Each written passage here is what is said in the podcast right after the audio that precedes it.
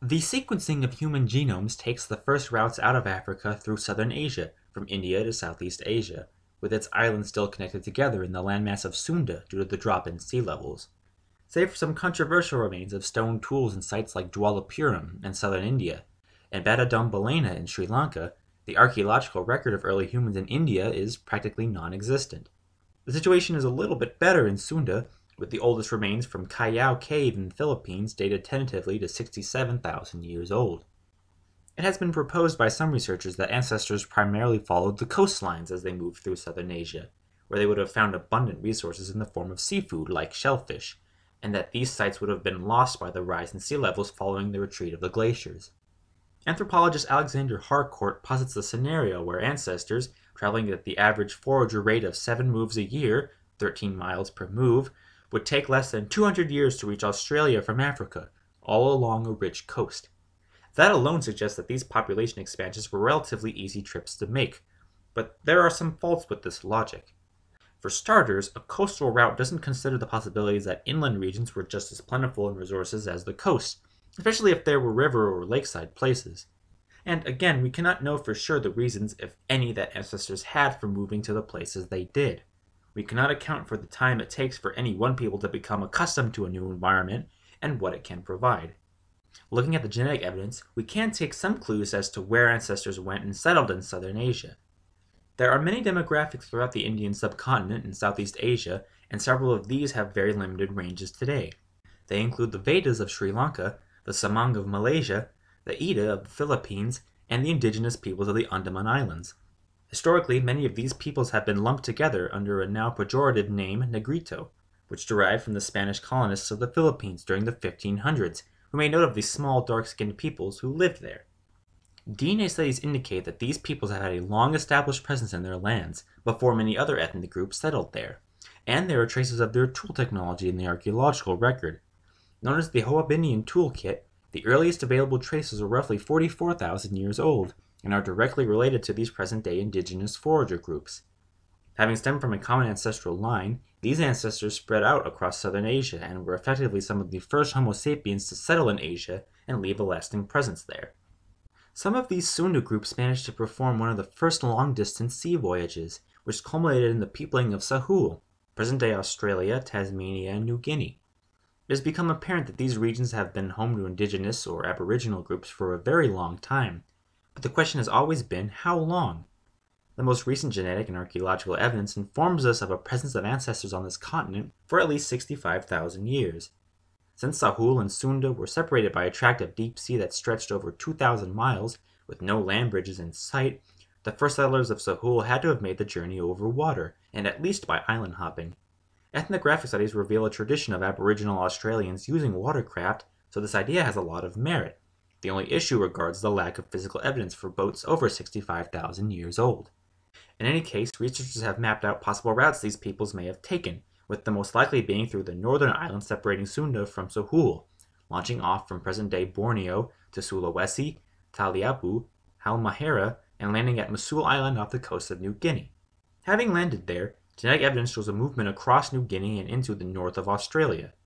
Good archaeological evidence becomes apparent by 46,000 years ago, and it is clear that the whole of Sahul was fully populated by 40,000 years ago.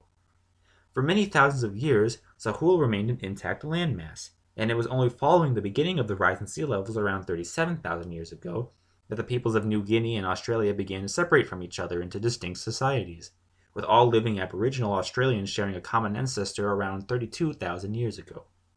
Moving back into Asia, we see ancestors settling East Asia definitively by 50,000 years ago. One of the best remains we have of early peoples in this part of the world comes from the Tianyuan man, found at the cave site of the same name near Beijing, China, by looking at this 40,000 year old individual's genetic makeup, researchers understood that his people belonged to the earliest populations of settlers in East Asia, predating the development of the different ethnicities that live there today.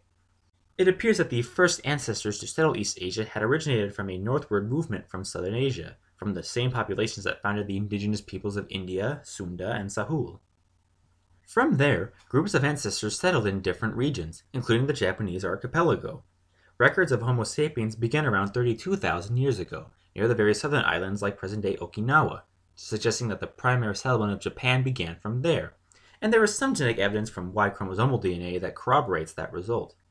This is curious because there is also genetic evidence that points to a peopling of Japan from the north of the archipelago, where there are established links between one of the earliest cultures of Japan, the Jomon, and the indigenous peoples of southern Siberia, like the Ugadai and Ulchi.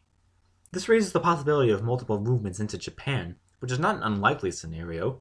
During the Ice Ages, Japan was not yet an archipelago, but a fringe of land connected to East Asia, with easily accessible routes in the northernmost and southernmost extremes. Other groups of people moved into the Tibetan Plateau around 40 to 30,000 years ago, adapting to the extreme temperatures and altitudes of the Himalayan region from very early on. These earliest remains, stone tools, located over 15,000 feet above sea level. There is clear genetic evidence of interbreeding between ancestors and Denisovans, and that this occurred as these first peoples began to settle throughout Asia and Sahul. We have only found archaeological remains of Denisovans in Siberia, so to see their traces among peoples as far as New Guinea and Australia, where incidentally their signature is highest, is fascinating. This reveals that the population range of these extinct humans had to have been much greater than we thought, perhaps extending deep into Sunda. Analysis of genetic data points to multiple groups of Denisovans throughout Asia, with multiple interbreeding events, including one between a Southeast Asian group and the ancestors of the Papuan and Aboriginal Australian peoples, and another, much earlier one prior to the full peopling of the Asian continent. Much like the Neanderthals, we have no context for these intermixing events, and the lack of good archaeological evidence only worsens the picture. The youngest remains of Denisovans date to 28,000 years ago, but we have no idea just when they died out. I believe in due time there will be more evidence found for the Denisovan presence in Asia, and these early tentative genetic studies are at least giving us some good clues. The settlement of Europe is a much more well known field of study. For starters, the ancestors who led these movements seem to have originated from a separate lineage from the one that peopled Sahul and most of southern and eastern Asia. There's a recognizable similarity between the Emiran and Ahmarian toolkits of the Levant and the earliest European toolkits, like the Bohunician and the Aurignacian. Genetics adds further weight to these comparisons, and so it seems that Europe was primarily settled by peoples from Southwest Asia. Of related note is a curious genetic signature found among a Neanderthal group in Europe that points to an earlier settlement by ancestors before 219,000 years ago, further evidence of older movements outside of Africa.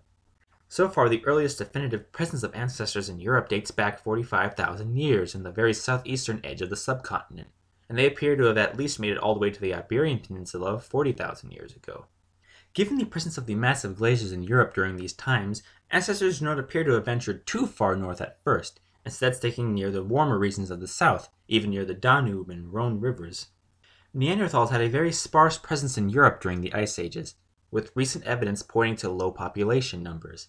They began to die out at around the same time as the first Homo sapiens were reaching and settling throughout southern Europe, and there was a brief period of around 6,000 years where the two species coexisted on the subcontinent. There was a steady decline in numbers throughout this time, with one of the last Neanderthal holdouts being located in the caves of Gibraltar, near southern Spain, where these peoples hunted ibex and caught tortoises.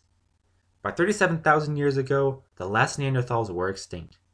Both of these humans were capable foragers and able to survive on whatever available resources there were, so what happened? I'll say right off the bat that the suggestions of a mass genocide by Homo sapiens remain heavily contested, and there is a strong lack of evidence for such conflicts. That the Neanderthals did not make proper clothing to survive the increasingly cooler times may be an important factor, but it must be remembered that Neanderthals lived throughout southwest and northern Asia as well, in a range of climates, so this is only a partial possibility. One of the most recent ideas, based on our understanding of Neanderthal ancestor hybridization, is that our species simply absorbed much of the Neanderthal population through frequent mating. This would have faded away aspects of Neanderthal culture, while also leaving relic, low diversity populations that died on their own. This is coupled with new studies that have examined the ecological footprint of the first Homo sapiens in places like Europe, showing that our Ice Age ancestors had a greater impact on the environment than the Neanderthals, and that this may have contributed to their demise. On top of that, there is geologic evidence that a massive volcanic eruption occurred in Italy around 39,000 years ago, which deposited almost 72 cubic miles of ash all over Europe. We do not find very many remains of Neanderthals, or ancestors for that matter, after the eruption, so this may have exacerbated things. Whatever the case, we cannot forget that Neanderthal DNA lives on within most of the human population today.